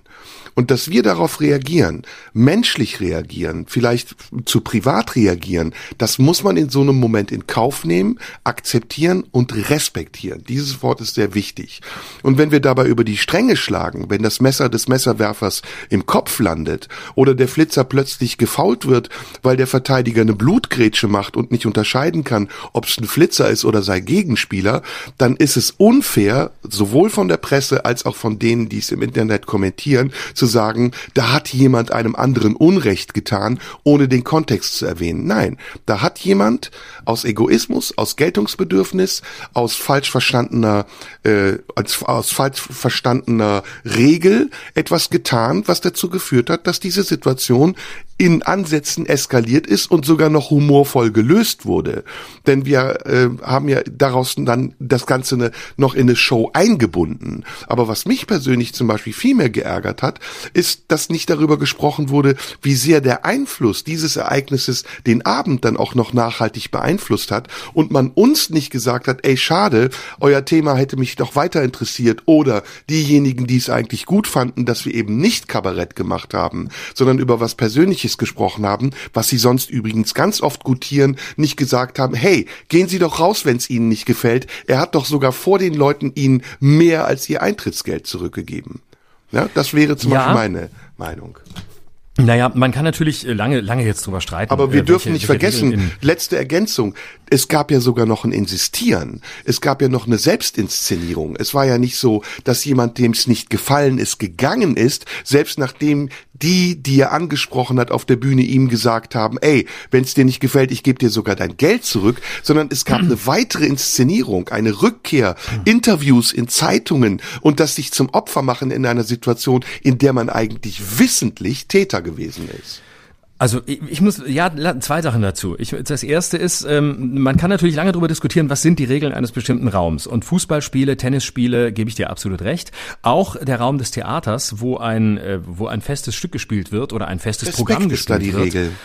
Völlig klar. Natürlich kann, ich nehme jetzt mal bewusst die Gegenposition ein. Natürlich kann man sagen, da sitzen zwei Leute, die sich die Bälle zuwerfen, die gerade über äh, Diäten und über Fastenkuren und über alles Mögliche reden und die offensichtlich auch improvisieren, was ja auch ja, Part und wer of the Podcast Job kennt, ist kennt, der ist. weiß, dass wir das genau. oft tun. Wir haben in den Folgen davor genau. über unsere gescheiterten Beziehungen gesprochen. Du hast über deine Kindheit gesprochen. Das stimmt ja nicht, dass wir in diesem Podcast Kabarett machen, sondern genau. auch Kabarett kommt. Ja, aber das meinte ich nicht. Das das war nicht der Punkt, auf den ich hinaus wollte, sondern man könnte auch, und du spürst, ich werde dabei absichtlich ganz spielerisch, weil ich es auch mit einem großen Abstand mittlerweile sehe. Man könnte auch sagen, ja gut, ähm, da sind zwar Leute, die improvisieren, jetzt improvisiert da mal jemand aus dem Publikum mit und stellt mal eine Zwischenfrage und erwartet in dem Moment von diesen beiden souveränen Affen da oben, die bisher so souverän über äh, ihr, ihr Privatleben reden konnten, dass sie mit dieser Person auch spielerisch beispielsweise umgehen. Auch das ist eine Haltung, die man einnehmen könnte und einfach sagen, ja gut, dann reden wir halt zwei Minuten mit der und äh, dann fragen wir mal, gucken wir mal, ob wir Kabarett ja, machen oder nicht. Florian, das, siehst du ja, dass bei einem Free Jazz Konzert die Zuschauer ihre Saxophone auspacken und mitmusizieren. Wer weiß, kommt vielleicht bald. das ist ja ein Happening. Es kommt vielleicht Wir reden bald. ja hier nicht über ein Happening. Wir sind ja nicht in einem Workshop, sondern da ist eine Ja. Bühne und da ist ein Zuschauerraum. Und der wird ja schon Natürlich. unterwandert dadurch, dass die Leute fressen und saufen, während wir agieren. was Das wir noch ja nicht tun, was wir viel vielleicht beim nächsten Mal tun sollten. Da sollen wir mal die Regeln komplett umkehren. Nein, ich versuche nur einen Denkraum aufzumachen, weil ich am Anfang gesagt habe, ich habe einfach Lust, es auch ein bisschen spielerisch anzugehen. Und haben deswegen. Ist es, genau, und deswegen ist auch das eine Möglichkeit. Natürlich gebe ich dir recht, ähm, äh, aber mit, mit, mittlerweile muss ich auch sagen, mittlerweile muss ich finde ich es auch schon wieder ganz lustig, sich einfach hinzustellen, aufzustehen und irgendeine Frage zu stellen, wann kommt denn das und das? Das ist eigentlich ein ziemlich geiles, für ein Theaterstück eigentlich Das ziemlich ist geil. lustig, eigentlich aber dann so einen sagen, die Aufstand zu ganze- machen und sich zu beschweren, ist dumm. Also aber die das ganze ist lustig. Story, die ganze Story finde ich mittlerweile sehr lustig, muss ich sagen. Bei allem, was klar. dabei war. Bei den guten Seiten, bei den, bei den Scheißseiten, die vor allem auf mein Konto gingen, aber auch bei der, Nach bei der Nachberichterstattung finde ich es mittlerweile sehr cool. Und was ich am geilsten fand, war, als ich mein Entschuldigungsvideo auf Instagram gepostet hatte, da bekam nämlich, und das fand ich auch sehr gut, bekam ich reihenweise Nachrichten von Leuten, die dann geschrieben haben, was entschuldigst du dich, du Vollidiot? Die hat die Show gestört, das war alles richtig, ihr habt Ja, total gut reagiert. Das war aber die Warum Mehrheit. Entschuldigst du jetzt? Das war aber die Mehrheit. Ja, und das Lustige und die war, ja, schweigende Moment. Mehrheit ist ja oft, die sieht man und liest man nicht. Das sind ja Leute, die es gut fanden. Und dann habe ich gedacht, das ist jetzt sehr lustig. Wo wart ihr eigentlich, als ich euch gebraucht hätte? Wo wart ihr eigentlich vorher? Ja, ja, das aber ist so. Im, aber das Lustige ist, die kamen alle erst, äh, als ich äh, vorher kamen alle, das Arschloch, jetzt macht er ja Misogyne, macht er da noch die Frau wegen ihrem Anorak Äh, runter. lass mich da Und kurz ich dann gesagt habe, als ich gesagt habe, ist doof, gaben alle so, ja, ist, war aber doch richtig. Und das finde ich sehr schön. Was, ein Satz, was finde ich auch total schön, weil das macht es doch bunt, das macht es doch toll, dass die einen in die eine Richtung, die anderen, die einen finden es toll, die anderen finden es scheiße, die einen finden es, äh, halten uns für arrogante Arschlöcher und die anderen sagen, boah, wir haben fast Mitgefühl mit euch. Das macht das Leben aus. Ich sehe das ja, aber da bin ich doch komplett deiner Meinung. Cool. Das ist, das sehe ich genauso. Aber ähm, was ich ja, ich, worüber ich rede, ist ja, dass eigentlich Misogyne an der Sache ist, dass in der Berichterstattung die Frau, die alte Frau, so dargestellt wird, als wäre sie nicht dazu in der Lage, sich selbst zu wehren und bräuchte irgendjemanden, der ihr einen Anwalt gibt. Und das ist misogyn, dass plötzlich dann eine Frau aus dem Zuschauer wird und dass dann sogar noch eine alte Frau aus dem Zuschauer wird. Für mich war das irgendwer. Ja, mir war das egal, ob das eine Frau oder ein Mann ist. Und deswegen, ich würde gerne mal den Bogen schlagen wieder zum Anfang. Das war meine ursprüngliche Idee und die würde ich auch gerne nochmal wieder aufnehmen. Nämlich, was sind unsere Ideale? Was bringt uns dazu, das zu tun, was wir tun? Für mich ist das, was ich bisher getan habe auf der Bühne, immer sichtbar gewesen. Und meine Idee von dem, was ich tue, habe ich mehrfach erklärt. In, in so vielen Dingen, dass ich es eigentlich heute fast schon redundant finde, das immer wieder aufs Neue zu tun. Ein paar dieser Grundsätze sind, dass ich Menschen respektiere, dass ich Menschen, egal woher sie kommen, an was sie glauben, welches Geschlecht sie haben oder mit wem sie ins Bett gehen und welche sexuelle Orientierung sie verfolgen, respektiere. Respektieren bedeutet aber auch, dass ich sie ernst nehme und dass ich sie auf Augenhöhe betrachte und dass ich sie nicht kategorisch ausklammere, weil ich sie für eine Minderheit halte, die sich nicht selbst in Schutz nehmen könnte, wenn sie sich von mir angegriffen fühlt, sondern weil ich uns alle für eine gleichberechtigte Gruppe halte. Deswegen ist das Motto meiner Arbeit immer gewesen, jede Minderheit hat ein Recht auf Diskriminierung und dieses Motto hat sich nicht geändert. Und wenn jetzt 30, 35 Jahre, nachdem ich diesen Job mache und du machst ihn mittlerweile 20 Jahre, wir wieder bei Null anfangen und uns gegenüber Vorwürfe äh, wehren müssen, die etwas damit zu tun haben, dass man eindeutig A, entweder nicht weiß, wer wir sind, nicht weiß, wofür wir stehen und warum wir das sind, was wir sind, oder es zum Anlass nimmt, um seine eigenen Interessen über das zu transportieren, was wir gar nicht gemeint haben. Und dagegen wehre ich mich. Und dagegen, da werde ich dann auch wütend, sage ich, das ist ungerecht und das ist eine bewusste Verwechslung meiner Absichten mit den Absichten, die jemand anderes auf mich überträgt. Und deswegen sehe ich da auch überhaupt keinen Anlass, mich für irgendwas zu rechtfertigen oder zu entschuldigen, weil jeder die Möglichkeit hat, vorher zu überlegen, zu wem er ins Theater geht und wohin er eigentlich geht, wenn er zu mir ins Theater kommt. Und wenn er das mhm. nicht tut, oder wenn er enttäuscht ist, weil er vielleicht eine andere Erwartung hatte, dann bleibt das dein gutes Recht, darüber zu schimpfen, zu gehen, nicht mehr wiederzukommen, im Zweifelsfall sogar sein Geld zurückzuverlangen oder in irgendeiner Form sich öffentlich darüber zu äußern. Aber er kann nicht von mir erwarten, dass ich mich dann mit dem, was ich tue, an seine Bedürfnisse anpasse. Und schon gar nicht, wenn ich von dem, was ich tue, genauso überzeugt bin, wie ich es vor 30 Jahren war, als ihm vielleicht eine andere Aussage, die ich gemacht habe, gefallen hat. Äh, er darf nicht so tun, als müsste ich jetzt meine Überzeugung nochmal revidieren oder eine neue Überzeugung erfinden, die seiner entspricht oder seiner Überzeugung entgegenkommt. Hm. Genau, und das ist so lange auch eine sehr richtige und gute Haltung, solange man in dem, was man tut, egal was man tut, im, im, als, als Künstler agiert und im, im Kunstraum bleibt. Genau, und das genau. bist du in diesem Moment geblieben. Und deswegen ist dein Argument für dich auch das absolut Richtige in diesem Moment. Und ich kann das nur unterschreiben und äh, genau so teilen. Bei mir war es nur anders, weil ich aus, dem, aus der Rolle des Künstlers rausgetreten bin und etwas gesagt habe, was ich selbst ja, nicht mal als Privatperson bitte, denke oder sage, sondern was nicht. einfach doof war und drüber war. Und dafür geht es mir nur drum, dafür geht es mir nur drum, in aller, in, in aller, in aller Ruhe und ohne dabei hektisch zu werden, die Verantwortung zu übernehmen für das Bild, nicht. das ich die ausgelöst habe. Doch, die habe nee. ich. Die habe ich in jedem Moment. Also erstens, ich muss mal wieder dich in Schutz nehmen. Ich kenne dich. Und du bist kein Mensch, der sich über andere Menschen lustig macht, die kein Geld haben, die in einem sozialen Brennpunkt wohnen, die ein anderes Geschlecht haben, sondern ich weiß, dass du ein durch und durch höflicher, toleranter, respektvoller und kluger Mensch bist, der sehr genau darüber nachdenkt, wann er emotional wird und wann nicht. Aber wenn jemand dich stört und aus der Fassung bringt und du in einer Drucksituation bist, die übrigens viele dieser Menschen, die dich kritisieren, gar nicht kennen und gar nicht einschätzen können, wie schwierig das ist, mit der gesamten Aufregung umzugehen, mit der Situation, in der man improvisiert, auch noch mit einem Radiosender, der es aufzeichnet und der Verantwortung, die man dabei hat, plus der Angst, die daraus entsteht, dass man Fehler macht, wie schwierig das ist, damit umzugehen, dann kann man schnell schon mal sagen, na ja, äh, der ist über die Stränge geschlagen, jetzt soll er sich entschuldigen. Ich will auch nicht sagen, dass du dein, ähm, du bist ja Berufskabarettist, du musst das können, mit so einer Situation umzugehen. Aber Teil dieser Situation ist eben auch, dass jemand dich gestört hat. Und dann frage ich mich, warum besitzt er nicht so viel Einsicht, in dem Moment zu sagen, na ja, ich hab's ja auch ein bisschen provoziert. Und wenn er jetzt unverhältnismäßig reagiert hat, dann bin ich mal ein bisschen wohlwollend und sag, kann passieren, so what, dumm gelaufen oder was, aber dass es dann so hochgehangen wird, dass deine gesamte Karriere und deine Sympathien, die du dir sonst wo erworben hast, wieder auf dem Spiel stehen und der Publikumsliebling plötzlich der Scharlatan wird, das ist ein bisschen, nicht nur ein bisschen, das ist komplett drüber. Ich nehme dich da in Schutz mehr, als du dich selbst in Schutz nimmst. Ich find's mhm. großartig, dass du überhaupt äh, dich dazu durchringst, dich dann öffentlich so klein zu machen, das hast du gar nicht nötig.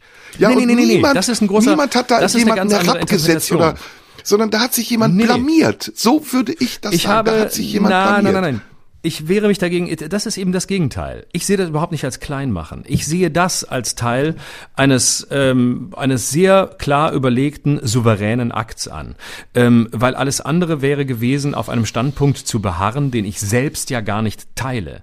Mhm. Ähm, und okay, in dem Moment, in, ne, in dem Moment macht man sich nicht klein, sondern in dem Moment macht man, macht, ist es eher größer zu sagen, ich versuche eine, eine Haltung dazu zu finden. Ich falle jetzt nicht in den Staub und sage, Kinder, bitte verzeiht, es war schrecklich, sondern ich sage, oh Leute, war drüber, ähm, so und so habt ihr es gesehen und wisst ihr was, kann sein, dass es so wirkte, aber that's not me. Und das finde ich dann, das finde ich, das ist das, was ich mit Haltung meine. Alles andere wäre Unbeweglichkeit, alles andere wäre äh, Beharren auf einer Oder verlorenen Position.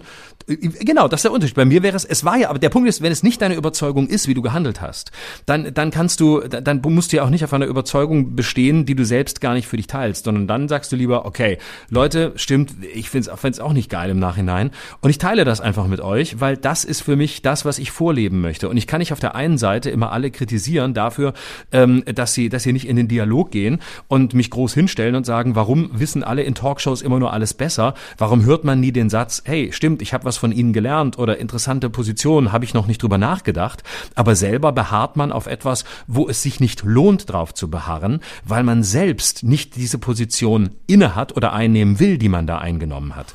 Und dann mhm. gehört es ähm, zur, zur, zur, zur Haltung dazu, die zu verändern und zu sagen, Leute, ähm, war so, ich sehe es aber mittlerweile anders, deal with it und ähm, liebe Grüße. Und das also ich finde das, ich dann dialogbereiter als ein Beharren auf verlorenen Standpunkten. Ich würde das damit abschließen, dass ich mich bedanken will, weil die Folge, die wir jetzt gerade besprechen, hat mit über 250.000 Klicks gerade enorm viel Aufmerksamkeit gebracht. Ich bin auch der Presse dankbar, die immer wieder dafür Werbung macht. Und wir machen es vielleicht äh, nicht so professionell wie RTL, die inszenieren einen Streit zwischen Katja Krasowitze und Dieter Bohlen. Wir improvisieren unsere Streitereien und dank äh, der Hilfe des Publikums und mit Hilfe einiger Leute, die meinen, sich das Recht nehmen zu dürfen, in solcher Situation respektlos zu sein, obwohl sie im Grunde genommen nichts anderes sind als fehlgeleitet, haben wir damit doch einen ganz guten Erfolg erzielt. Also haken wir es doch damit ab. Ich wollte genau. aber noch was anderes sagen. Genau, ähm, und du bist doch gar nicht richtig zu Wort gekommen, mein Lieber. Genau. Wir haben noch gar nicht, du hast mich so viel Tolles gefragt und ich habe noch nicht gegengefragt und ich habe ein bisschen ein schlechtes Gewissen, Nein. weil das so eine Schieflage bedeutet. Und ich, mich würde das ja umgekehrt genauso äh, interessieren. Wir haben ja noch also, Zeit. Okay, deswegen, ähm, deswegen würde ich gerne mal von dir wissen, eine ähnliche Richtung, wie du bei mir bei, bei mir gefragt hast. Ähm, was ist die was ist die Grundlage für dich, auf die auf die du urteilst? Was ist die ähm, ja was ist die was ist so wie du es gesagt hast, was ist die Kontingenz deines deines Denkens? Ich würde das jetzt mal ganz äh, simpel zusammenfassen unter Humanismus. Mhm. Ähm, das ist ja ein Begriff, der hat eine vielschichtige Bedeutung. Wir können das jetzt aus der philosophischen Perspektive betrachten und deuten. Wir können über Voltaire sprechen, wir können über Ideologien sprechen, die das Humanistische als Grundlage haben, aber auch über Ideale. Und für mich steht das, der Begriff Humanismus für Menschlichkeit, für, für Mitmenschlichkeit, wenn wir es jetzt sogar in einen christlichen Kontext bringen wollen. Und Mitmenschlichkeit und Menschlichkeit, also der, das Ausgehen davon, dass wir Menschen äh, bestimmte Grundwerte haben, die wir tolerieren, respektieren, akzeptieren, über all diese Begriffe haben wir hier schon besprochen. Das ist meine Leitlinie, das ist die Richtlinie, nach der ich agiere, nach der ich denke und die mich dazu bringt, auf die Bühne zu gehen. Und im Grunde genommen ist das, was ich Humanismus nenne, nichts anderes als eine mutierte Form von Liebe. Also sowohl der Liebe, die ich selbst äh, dafür bekommen möchte, dass ich meine Liebe in, in eine gewisse, manchmal schwer zu deutende Form verpacke, aber auch eine, eine Liebe, ähm, die unsichtbar bleibt und trotzdem spürbar ist. Und Liebe ist ein ganz heikler Begriff, ist sehr kitschig, ist mindestens genauso mit Vorurteilen behaftet wie der Begriff Haltung. Aber ich, je älter ich werde und je länger ich auf der Bühne stehe, desto selbstbewusster traue ich mir, äh, traue ich mich, das zu sagen, dass es mir im Grunde genommen wirklich um den Austausch von Liebesgefühlen geht. Nicht nur um Liebe als poetischen Begriff, sondern um, um positive Gefühle geht. Und ich kann das gerne auch in Sparten fassen. Es geht zum Beispiel, ich bin zutiefst ähm, davon überzeugt, dass Menschen aufgrund ihrer Hautfarbe zu beurteilen, ihrer ähm, sexuellen Orientierung oder sie abzuwerten, dass das unmenschlich ist. Ich bin ein mhm absoluter Antirassist. Für mich spielt es überhaupt keine Rolle, woher ein Mensch kommt und wie er aussieht, ob er eine Behinderung hat. Ich weiß gar nicht, ob dieser Begriff jetzt der richtige ist, aber du merkst ja. schon, in meiner Sprache spielt es für mich keine Rolle. Und es mag jetzt jemand als diskriminierend empfinden, dass ich mich da nicht genug mit auskenne, aber ich kenne mich damit nicht aus, weil es für mich keine Rolle spielt, ja, weil ich diesen mhm. Begriff einfach benutze, weil ich ähm, Menschen wahrnehme, wie sie sind und dann ganz unmittelbar vielleicht etwas sage, ohne dass ich damit eine Wertung verbinde.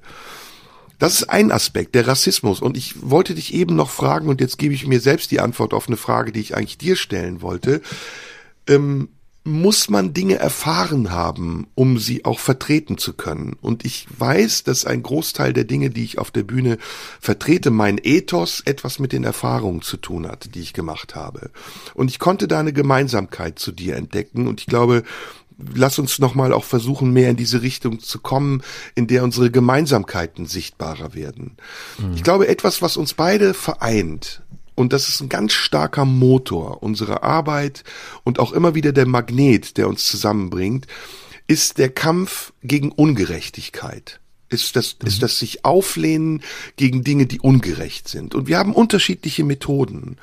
Du bist jemand, der, äh, du bist sehr resilient. Du bist jemand, der ähm, eine große Ausdauer darin hat, Dinge erstmal auszuhalten und in diesem Aushalten zu merken, wie deine Position dagegen sich auch festigen kann oder wie eine neue Position daraus entstehen kann, wie die, die du eben in Bezug auf das Tipi beschrieben hast.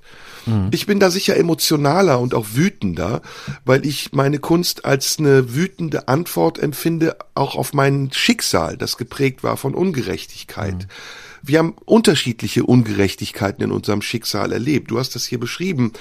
Dein Schicksal war die Ungerechtigkeit der Trennung deiner Eltern, die du am eigenen Leibe erfahren hast. Mein Schicksal war die Ungerechtigkeit, dass mich meine Eltern in ein Kinderheim gegeben haben und ich gefesselt mhm. in einem Bett lag. Und diese äh, Verarbeitung dieser Ungerechtigkeit ist bei mir dementsprechend wütender ausgefallen. Und diejenigen, die mich da ans Bett gefesselt haben, sind auch viel mehr gewesen als nur dieser kleine Kreis deiner Familie oder deiner Eltern, die dich ungerecht behandelt haben. Deswegen hat das bei mir zu einer ganz anderen künstlerischen Antwort geführt, mhm. als es bei dir dazu führt. Ja. Aber das Thema mhm.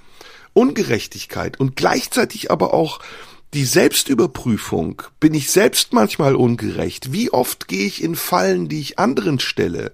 Wie mhm. anfällig bin ich für die Vorwürfe, die ich anderen mache? Und kann ich mich selbst auch in solchen Momenten, in denen ich darauf hingewiesen werde oder in denen ich selbst die Erkenntnis habe, du hast eben das schöne Wort revidieren benutzt, kann ich mich dann revidieren und neu erfinden?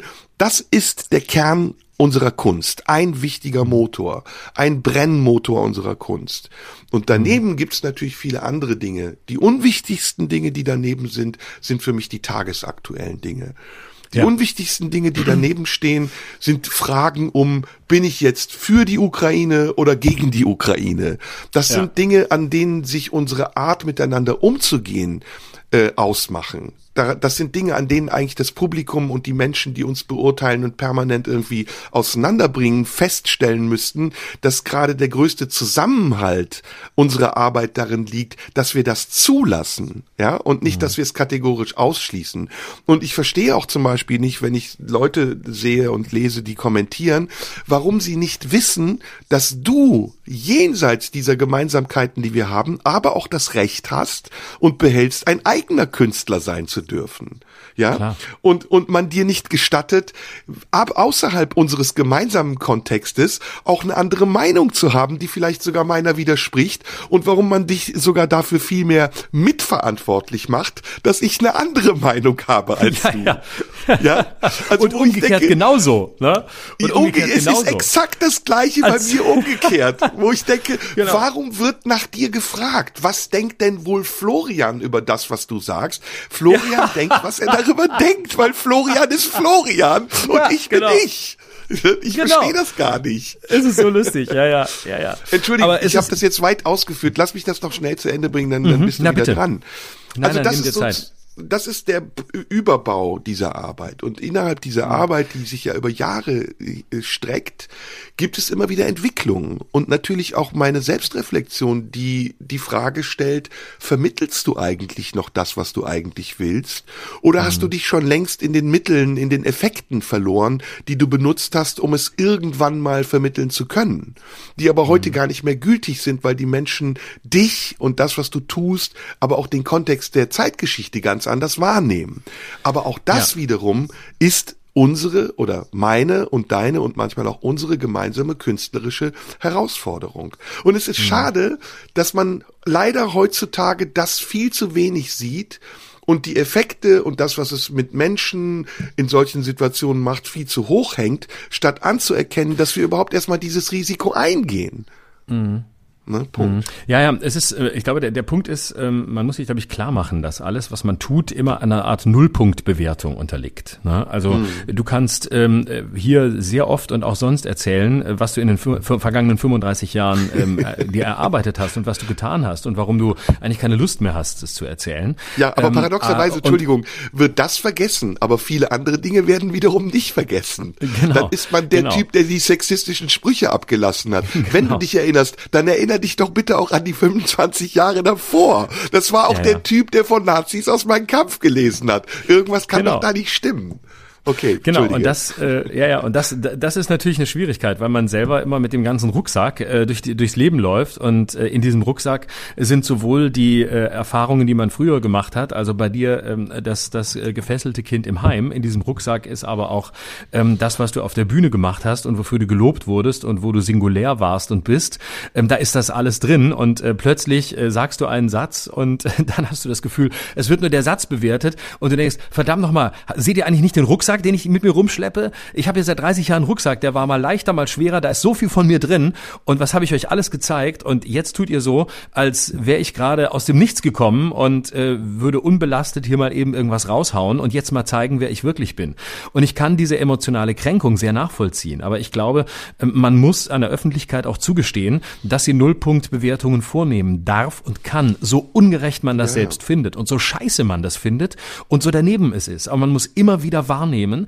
Es ist in Ordnung. Die, alles, was wir tun und was wir sagen, hat das Recht, Klar. von einer Öffentlichkeit autonom bewertet zu werden. Und, und es gehört dieser, genau, und es gehört dieser Öffentlichkeit und die darf sagen, äh, Schröder, das ist doch der, ähm, der Leute beleidigt, die C&A Anoraks anhaben. Und ähm, damit, natürlich würde ich mir dann wünschen, dass die sagen, dass ich, dass die alle unsere Podcast-Folgen hören und würde sagen, Leute, wisst ihr, wisst ihr, wie ich früher rumgelaufen bin? Äh, in, wir hatten nix. Meine Mutter hat nicht viel Geld verdient. Ich war teuer, weil ich auch noch schlecht in der Schule war ja, und sie musste Ich komme aus dem alevitischen Siedlungsgebiet. Also Eben, ich habe jetzt alles, das kann man alles sagen. So, das hilft ne? aber nicht. Aber es bringt ja nichts, bringt ja nichts. Und das ist aber so. Ne? Und natürlich denkt man das. das deswegen meine ich das. Und ähm, ja, und deswegen meine ich nur, es gibt ein Recht der Öffentlichkeit, ähm, immer wieder am Nullpunkt zu urteilen, auch auch wenn man es selber selber doof findet. Und ja, aber ähm, da bleibt das ja, Don't stay in the kitchen when you can't stand the heat. Das gilt auch für uns. Genau. Also ne, für Na, uns eben, gilt genau. genauso. Geh nicht auf die Bühne, wenn du nicht erträgst, dass Leute dich nicht mögen. Das gilt für so uns genauso. Es. Nur ertrage dann aber auch du bitte, wenn ich mich darüber aufrege oder es in künstlerischer Form verarbeite oder reagiere allein schon. Mhm. Das ist ja das Ding. Und ich, ich will ja nur das Recht haben zu reagieren, so wie ich es in dem Moment angemessen finde. Mhm. Mhm. Ja, klar. Und das, was du vorher gesagt hast, äh, ist, ist mir sehr nachvollziehbar. Klar, all, all das, was, was man so erlebt hat und was so da war und was einen geprägt hat, ähm, natürlich fließt es ein in die eigene Arbeit und soll ja auch äh, einfließen. Und ähm, der Umgang äh, ist, und deswegen machen wir ja das, was wir machen, der Umgang ist natürlich ein sehr individueller. Bei dir ist er, ist er emotionaler, ähm, bei mir ist er, ist er weniger emotional. Und ich, ich war früher, fr früher sicher viel mehr der Typ, der solche C&A-Anorak-Sprüche rausgehauen hat. Ähm, also das, was sie da gezeigt hat, war ein Teil meines Ichs, äh, wie ich so mit, mit 16, 17 war. Aber damals war das auch okay. Damals konnte ich das auch machen, weil ich selber genauso rumgelaufen bin und genauso uncool war, wie die Leute, über die ich mich lustig gemacht habe. Und dann hast du eine Augenhöhe. Und dann ist, dann kannst du solche Sprüche auch machen. Aber ähm, dann bist du halt auch genau der Realschüler, der unter Realschülern ähm, im im C&A-Anorak durch die Gegend läuft. Und dann hat das eine ganz andere Bedeutung. Dann äh, ist dein einziger Vorteil der, dass du es ein kleines bisschen ähm, äh, pointierter formulieren kannst als die anderen. Aber, ja, aber so leider, über die Jahre entsteht dann ein Machtgefälle und dann, da dann wird es schräg. Kurz widersprechen und nicht fundamental, sondern nur in, an einer Ecke. Kabarett äh, darf auch nach unten treten, weil es für Kabarett kein unten geben darf. Und da wir machen doch gar kein Kabarett. Im Moment nicht. Da muss ich den berühmten afghanischen äh, Philosophen Faisal K. zitieren, ähm, der, der das sehr richtig gesagt hat. Was, wer bestimmt, wer unten ist? Es gibt kein ja. unten. Die Menschen ja, sind ja. alle gleich und wenn sie in einem Kabarett sitzen, werden sie gleich behandelt. Punkt aus Schluss. Mhm. Mhm. Ja, das ist natürlich eine große Debatte. Was, äh, was ist das, was man als unten bezeichnet und wo, wo wir mal hintreten und wo nicht? Und das Ideal wäre natürlich eine Gesellschaft, wo alle so gleichberechtigt sind, ähm, dass sich alle übereinander lustig machen können und es kein, kein unten mehr gibt. Die Frage ist, ob das unserer Realität entspricht. Aber da sind wir jetzt in, in tiefen Interpretationsräumen. Ja, und ich meine, wir können jetzt auch mal darüber sprechen, ehrlich gesagt, äh, wie sich die äh, Rezeption von Kabarett und Kunst und Kultur von Satire verändert hat in den letzten Jahren. Und ich würde mal behaupten, niemals war es so schwierig, unseren Job zu machen, noch nie zuvor, wie es im Augenblick ist. Also die Fettnäpfchen lauern ja an jeder Ecke. Mhm. Und wir können das hier, glaube ich, ehrlich sagen. Wir waren sehr überrascht nach der Folge im Tipi, was da alles gekommen ist. Ähm, also man sitzt da auf der Bühne und macht eigentlich das, was man immer schon gemacht hat. Man redet, man macht ein paar Witzchen hier und da, man testet, wo die Grenze ist. Aber jeder weiß doch, dass man das nicht wissentlich macht, um irgendjemanden herabzusetzen oder Völker oder Religionsgemeinschaften zu diskriminieren. Das weiß doch jeder. Mhm. Man, jeder hält bei einer roten Ampel an, weil er weiß, bei Rot muss man stehen, bei Grün darf man gehen. Hä, Aber da kenne ich das so, denn? das hat man mir Ahnung. in Lörrach nicht beigebracht. ja, da wird man dann wieder mit so Fundamentalvorwürfen belegt, wo man denkt, oh nee, komm bitte, ey, hast du irgendwann mal irgendwas von mir gesehen? Gesehen oder gehört. Aber gut, du hast recht, das ist der Nullpunkt. Ne? Man, es ist mhm. letztendlich ist es der Kampf auch um den Nullpunkt, denn man will ja auch immer so wahrgenommen werden. Es ist ja ein guter Effekt, wenn man Menschen so noch erreicht. Ne? Ja, und ähm, es, äh, also ich würde sagen im Nachhinein, es, äh, ich weiß nicht, ob es so schwer noch nie war wie heute, so radikal würde ich es nicht formulieren, aber die Zeit, die ich als, als äh, sich für einen professionellen Bühnenkünstler haltenden Typen überblicke, würde ich sagen, es ist tatsächlich insofern schwieriger geworden, ähm, weil äh, wenn ich es mal bemesse an dem, was ich früher gemacht habe, also was ich keine Ahnung vor, vor zehn Jahren erzählt habe oder so im Programm, ähm, da, da habe ich wirklich Sachen gemacht, wo ich im Nachhinein sage, boah, boah so ey, was hast du für ein eine Scheiße erzählst. Was hast du für ein Zeug erzählt? Da habe ich wirklich, da habe ich ein Zeug gemacht, ne? Und zwar wirklich so aus dieser C&A Anorak Kiste äh, auf, auf, dem Niveau. Ich hatte mal eine ganze Nummer, wo ich mich über ähm, Kita Erzieherinnen lustig gemacht habe. Ja, Und das war wirkliches nach unten treten, wo du denkst, ey, ganz ehrlich, das sind da, erstens mal hat es überhaupt nicht gestimmt, was ich da erzählt habe. Ich kannte ja nicht mal welche. Ich war ja noch nicht mal in dieser Welt. Ich wusste nichts. Ich habe das einfach irgendwie mir zusammen äh, gedacht oder irgendwo angehört oder irgendwie mitgekriegt, von Leuten erzählt gekriegt und habe das einfach gemacht und es war so arrogant und es war so niederträchtig, wo ich wirklich dachte, heute denke, es ist mir so peinlich und das gab es immer wieder. Und das hat mir aber damals keiner um die Ohren gehauen. Ähm, ich, ob es richtig war, mir das nicht um die Ohren zu hauen oder nicht, kann man dahingestellt sein lassen. Heute gäbe es einen riesigen Aufschrei, auch zu Recht, weil die Gesellschaft da auch zu Recht sensibler geworden ist. Damals hat man es mich machen lassen, hat gesagt, ja gut, ja, warum nicht, machte sich halt darüber ja lustig. Geworden. Ah, genau, aber im Nachhinein habe ich auch habe ich ganz oft gedacht, was hast du da eigentlich, was hast du dir eigentlich dabei gedacht? Wie kommst du eigentlich zu diesem Urteil? Du weißt es doch gar nicht, du kennst mhm. es noch nicht mal. Und weder weder bist du bist du intellektuell auf der Höhe, indem du dich in einem Maß ähm, vorbereitet hast, dass du dass du so sprechen darfst, noch ähm, ist es eine Geburt deiner Erfahrung, was ja auch eine Voraussetzung sein kann. Nichts dergleichen. Und ähm, da ist mir vieles im Nachhinein total peinlich. Und aber daran, dass mir das niemand vorgeworfen hat, bemesse ich mal ganz subjektiv, dass es offenbar wirklich äh, in den, ja, in den vergangenen 15 Jahren Zeiten gab, wo äh, es eine größere, lass mich mein Lieblingswort sagen, Ambiguitätstoleranz gab und wo es eine, eine größere Offenheit gegenüber dem Nicht-Eindeutigen gab. Vielleicht kann man so zusammenfassen. Ich habe das auch, aber ich erkläre es mir anders. Also ich habe natürlich auch, wenn ich so alte Vorstellungen von mir sehe oder alte Programme, dann denke ich auch so, oh Mann, ey, meine Güte, muss das sein. ähm, aber es ist ja ein Weg, den wir gegangen sind und wir wären heute nicht dort, wo wir sind, wenn wir diesen Weg nicht gegangen wären. Und das muss man auch akzeptieren deswegen äh, halte ich das Ganze für einen sehr schlüssigen, homogenen künstlerischen Prozess, der ohne das, äh, ja, ohne diese vielen Risiken, die man eingegangen ist und die Erfahrungen damit, die man damit gemacht hat, so nicht äh, funktioniert hätte. Dennoch mh, mm, muss man auch akzeptieren, dass das Ziel dieses Weges sich vielleicht auch ändert irgendwann und dass man nicht einfach ähm, daran hängen bleiben kann, dass man sagt, ja, da ist so eine bürgerliche Gesellschaft, gegen die lehnen wir uns jetzt auf, weil im Grunde genommen finden wir das ungerecht und auch maßlos und arrogant, wie die mit bestimmten Dingen umgehen, sondern es gibt ja auch eine Entwicklung der Zeit und der Entwicklung mhm. der Zeit muss man sich nicht unbedingt anpassen, man kann auch gerne unbequem bleiben, aber die Frage ist eben, welche welche wie macht man das? Welche Mittel setzt man ein? Und welche künstlerischen Fragen will man eigentlich stellen und kennen die meisten Menschen die Antworten darauf nicht schon. Also ich glaube, das Prinzip, äh, jede Minderheit hat ein Recht auf eine Diskriminierung, äh, ist alt, ist durch. Das mhm. muss man nicht mehr machen und es funktioniert auch nicht mehr, weil alle Minderheiten jetzt schon durchbeleidigt wurden.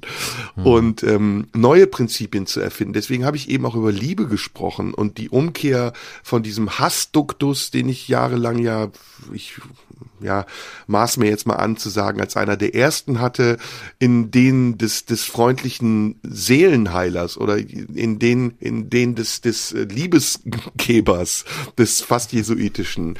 Das ist ja auch eine Metamorphose, die was mit der Erkenntnis zu tun hat, dass die Zeit eine andere Ansprache braucht und die Menschen in dieser Zeit auch eine andere Ansprache brauchen. Hm. Ich weiß nicht, ob ich dazu missionarisch bin. Ich glaube, du bist weniger missionarisch als ich in diesem Punkt weil ich, um deine Frage von eben nochmal mit einzubinden, auch noch eine ganz wichtige Verantwortung in dem sehe, was wir machen.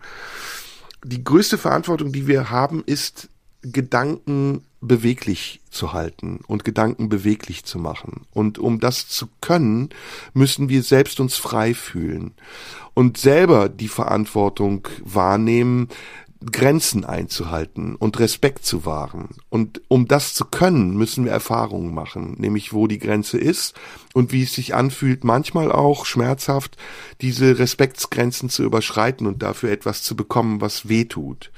Aber trotzdem ist unsere Aufgabe weiterhin darum zu kämpfen, diese Freiheit zu behalten und diese Freiheit auch mit all ihren Möglichkeiten und ihren Facetten auszureizen will ich jetzt nicht sagen, aber spürbar zu machen in einem Raum, der dafür gedacht ist, dass man dort frei sein kann. Ich gebe dir absolut recht, wenn das nicht der richtige Raum ist, wenn das nicht der richtige Ort ist und wenn man es benutzt, um damit selbst etwas zu verarbeiten, was mit der Arbeit, die man macht, nichts mehr zu tun hat, dann ist es unlauter und dann ist der Vorwurf auch total berechtigt, dass man ein, Lügner ist und dass man arrogant ist und dass man Missbrauch betreibt. Aber so klar, solange klar ist, wer man ist, wo man ist, warum man das tut, was man macht, finde ich, erfordert es auch von der Gegenseite Respekt und Geduld, das auszuhalten. Denn das Motiv, und die Grundlage unserer Motive, unserer Arbeit, aus der die Motive entstehen, ist eigentlich das Gleiche. Ich glaube, es geht auch den Zuschauern um Menschlichkeit. Und es geht auch den Zuschauern und Zuschauerinnen darum, wahrgenommen zu werden als etwas Einzigartiges und sich mit uns zu verbinden in dem Moment. Aber bevor man dann gefällig wird und nur noch nach dem sucht, was einen verbindet, muss man so, wie wir beide das auf der Bühne vorleben und hier ja auch, finde ich, sehr glaubhaft vertreten, die Dinge aushalten, die einen trennen. Ja. ja. Ähm, und Identität ist ja nur, um den Preis der Differenz zu haben. Ne? Also ähm, Nähe geht nicht ohne Distanz und äh, das ist äh, das Wesentliche. Also äh, sonst wird es sonst wird es langweilig und stickig und harmonisch und rosarot und sentimental. Und ähm, das ist ja das, was wir in der Außenwelt häufig erleben. Also viele Kämpfe, die wir erleben, sind Kämpfe um Identität. Und warum werden sie mit so so harten Bandagen geführt? Warum sind sie so ausweglos? Weil alle darauf beharren, mit sich identisch bleiben zu können und glauben, auf der richtigen Seite zu stehen. Und ähm, was, was wir tun und was es äh, ja auch ausmacht, ist, dass wir uns in unserer Differenz, in unserer Unterschiedlichkeit, auch in unseren Differenzen sein lassen, ähm, ohne den anderen bekehren zu wollen, ohne den anderen missionieren zu wollen, ohne den anderen äh, fertig zu machen, sondern diese Differenzen bis an den äußersten Punkt zu führen, ähm, um die Menschen an genau dem teilhaben zu lassen, was jeweils in uns ist und sie sich damit auch selbst zu überlassen. Und das finde ich ist die freieste und autonomste Art und Weise, sowohl in unserem Raum als auch im Raum der Zuschauer, damit umzugehen, dass wir ähm, fehlbare Menschen sind, die Positionen einnehmen, um sie zu behalten und manchmal auch zu verlassen, aber immer im Gegen, in, in gegenseitiger Sympathie einander verbunden sind. Und das ist das identische Moment, das aber nur ist, weil die Differenz da sein darf und nicht nur ausgehalten, sondern gehalten wird. Ja, aber das ist gelebter Frieden. Das ist gelebter Frieden, nämlich Konflikte auszuhalten und Konflikte auszutragen, ohne den anderen vernichten zu wollen. Mhm. Und am Ende muss ich noch sagen, ist es paradox. Am Ende ist es paradox zu sagen, wann kommt denn Kabarett? Weil wir vorher sehr wohlwollend sind und eigentlich äh, nichts Böses tun, außer über uns zu sprechen und dann aber nicht ausgehalten wird, wenn wir über die Stränge schlagen und plötzlich um der Pointe willen. Denn letztendlich war das, was du da getan hast, nichts anderes als ein sich ausliefern der Dramaturgie, der willkürlichen Dramaturgie, von jemand anderem willkürlich beeinflussten Dramaturgie und dem Auftrag, dann auch eine Pointe bringen zu müssen innerhalb des Begriffes, den ja. andere von Kabarett verstehen. Also paradox. Ja, genau. Wer Kabarett ja. will, muss Kabarett aushalten. Und wenn es, wie bei mir, schlechtes Kabarett absolut, ist. In ja, Moment. absolut. Absolut. So, viele Grüße an alle, die das gehört haben. Leckt uns am Arsch. Äh, nein, ah, natürlich nicht. Das war jetzt wieder Kabarett. Nein, äh, ja, genau. Und dir eine ähm, schöne Woche. Das wünsche ich dir auch. Wir hören uns nächste Woche wieder. Oh, wir müssen genau. ausmachen, wann holen wir denn unseren Termin nach? Wann kommen wir? müssen mal wieder die gemeinsame Show machen, ohne Publikum, aber zusammen in einem Raum. Das haben wir neulich verschoben. Ja, das machen wir. Ich sag dir wann, aber nicht öffentlich. Nee, nee, damit sie Weil das muss ich, ach so, das muss ich zum Schluss noch dazu sagen. Sorry. Ähm, wenn das, was man gemacht hat, zu Missverständnissen führt, okay. Ne? Man kann sich dann entschuldigen, man kann es erklären, derjenige kann sich informieren, alles okay. Was nicht geht, ist, dass man dafür Menschen bedroht und dass man sie erpresst, dass man zu Straftaten aufruft und dass man Dinge sagt, die mehr als verletzend sind, die mit Kabarett gar nichts mehr zu tun haben, sondern die schlicht und einfach strafrelevant sind. Und ich mhm. wiederhole das hier nochmal. Ich werde alles zur Anzeige bringen. Ich habe nach dieser Folge im Tippi wirklich sehr, sehr ernstzunehmende Drohungen bekommen von Leuten, die eine Religionsgemeinschaft in Schutz nehmen, die für Toleranz steht. Und wer selbst diese Toleranz nicht leben kann, der kann von anderen nicht erwarten, dass sie toleranter sind. Und ich werde, wie gesagt, jede einzelne Bedrohung, Erpressung, Gewaltandrohung zur Anzeige bringen. Und ich bin froh, dass unser Sender das zumindest teilweise gemacht hat. Und ich wünsche mir in Zukunft, dass auch sowas geahndet wird und wir weniger über Formulierungen, die im Affekt entstehen, sprechen, als wirklich wissentlich hineingebrachte Drohungen. Punkt. Gutes Schlusswort. Danke dir. Hab eine schöne Woche. Dir auch, Florian. Dankeschön. Bis später. Bis nächste Woche. Tschüss. Tschüss. Das war Schröder und Sumunju. Der Radio 1 Podcast. Nachschub gibt's in einer Woche.